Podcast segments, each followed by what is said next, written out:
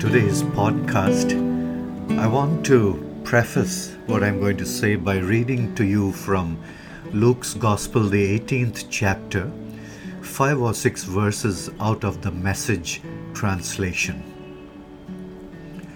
Good teacher, what must I do to deserve eternal life? Jesus said, Why are you calling me good? No one is good, only God.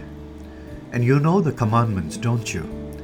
No illicit sex, no killing, no stealing, no lying, honor your father and mother. He said, I've kept them all for as long as I can remember. When Jesus heard that, he said, Then there's only one thing left to do sell everything you own and give it away to the poor. You will have riches in heaven. Then come and follow me. This was the last thing the official expected to hear. He was very rich and became terribly sad.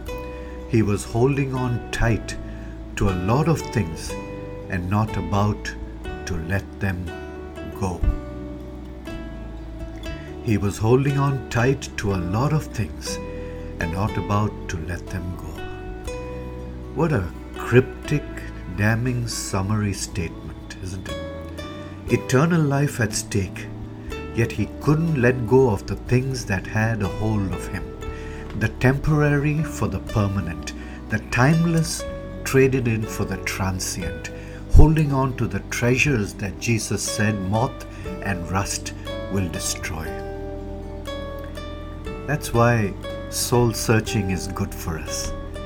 It sets aside time for deep introspection, to dredge up and throw out those things in our lives that have slowly, subtly crept in and replaced eternal kingdom attributes and behaviors with temporal, earthly acquisitions that threaten to compromise our citizenship in the only kingdom that counts.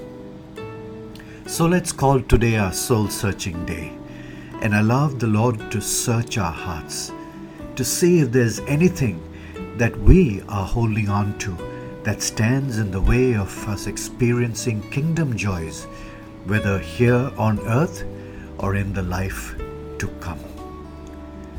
Father, Heavenly Father, that is our prayer. Shine the spotlight on our souls and rid us of darkness that blurs your holy light and set us on a path of perfect alignment, our wills perfectly aligned with yours. In Jesus' name we pray. Amen.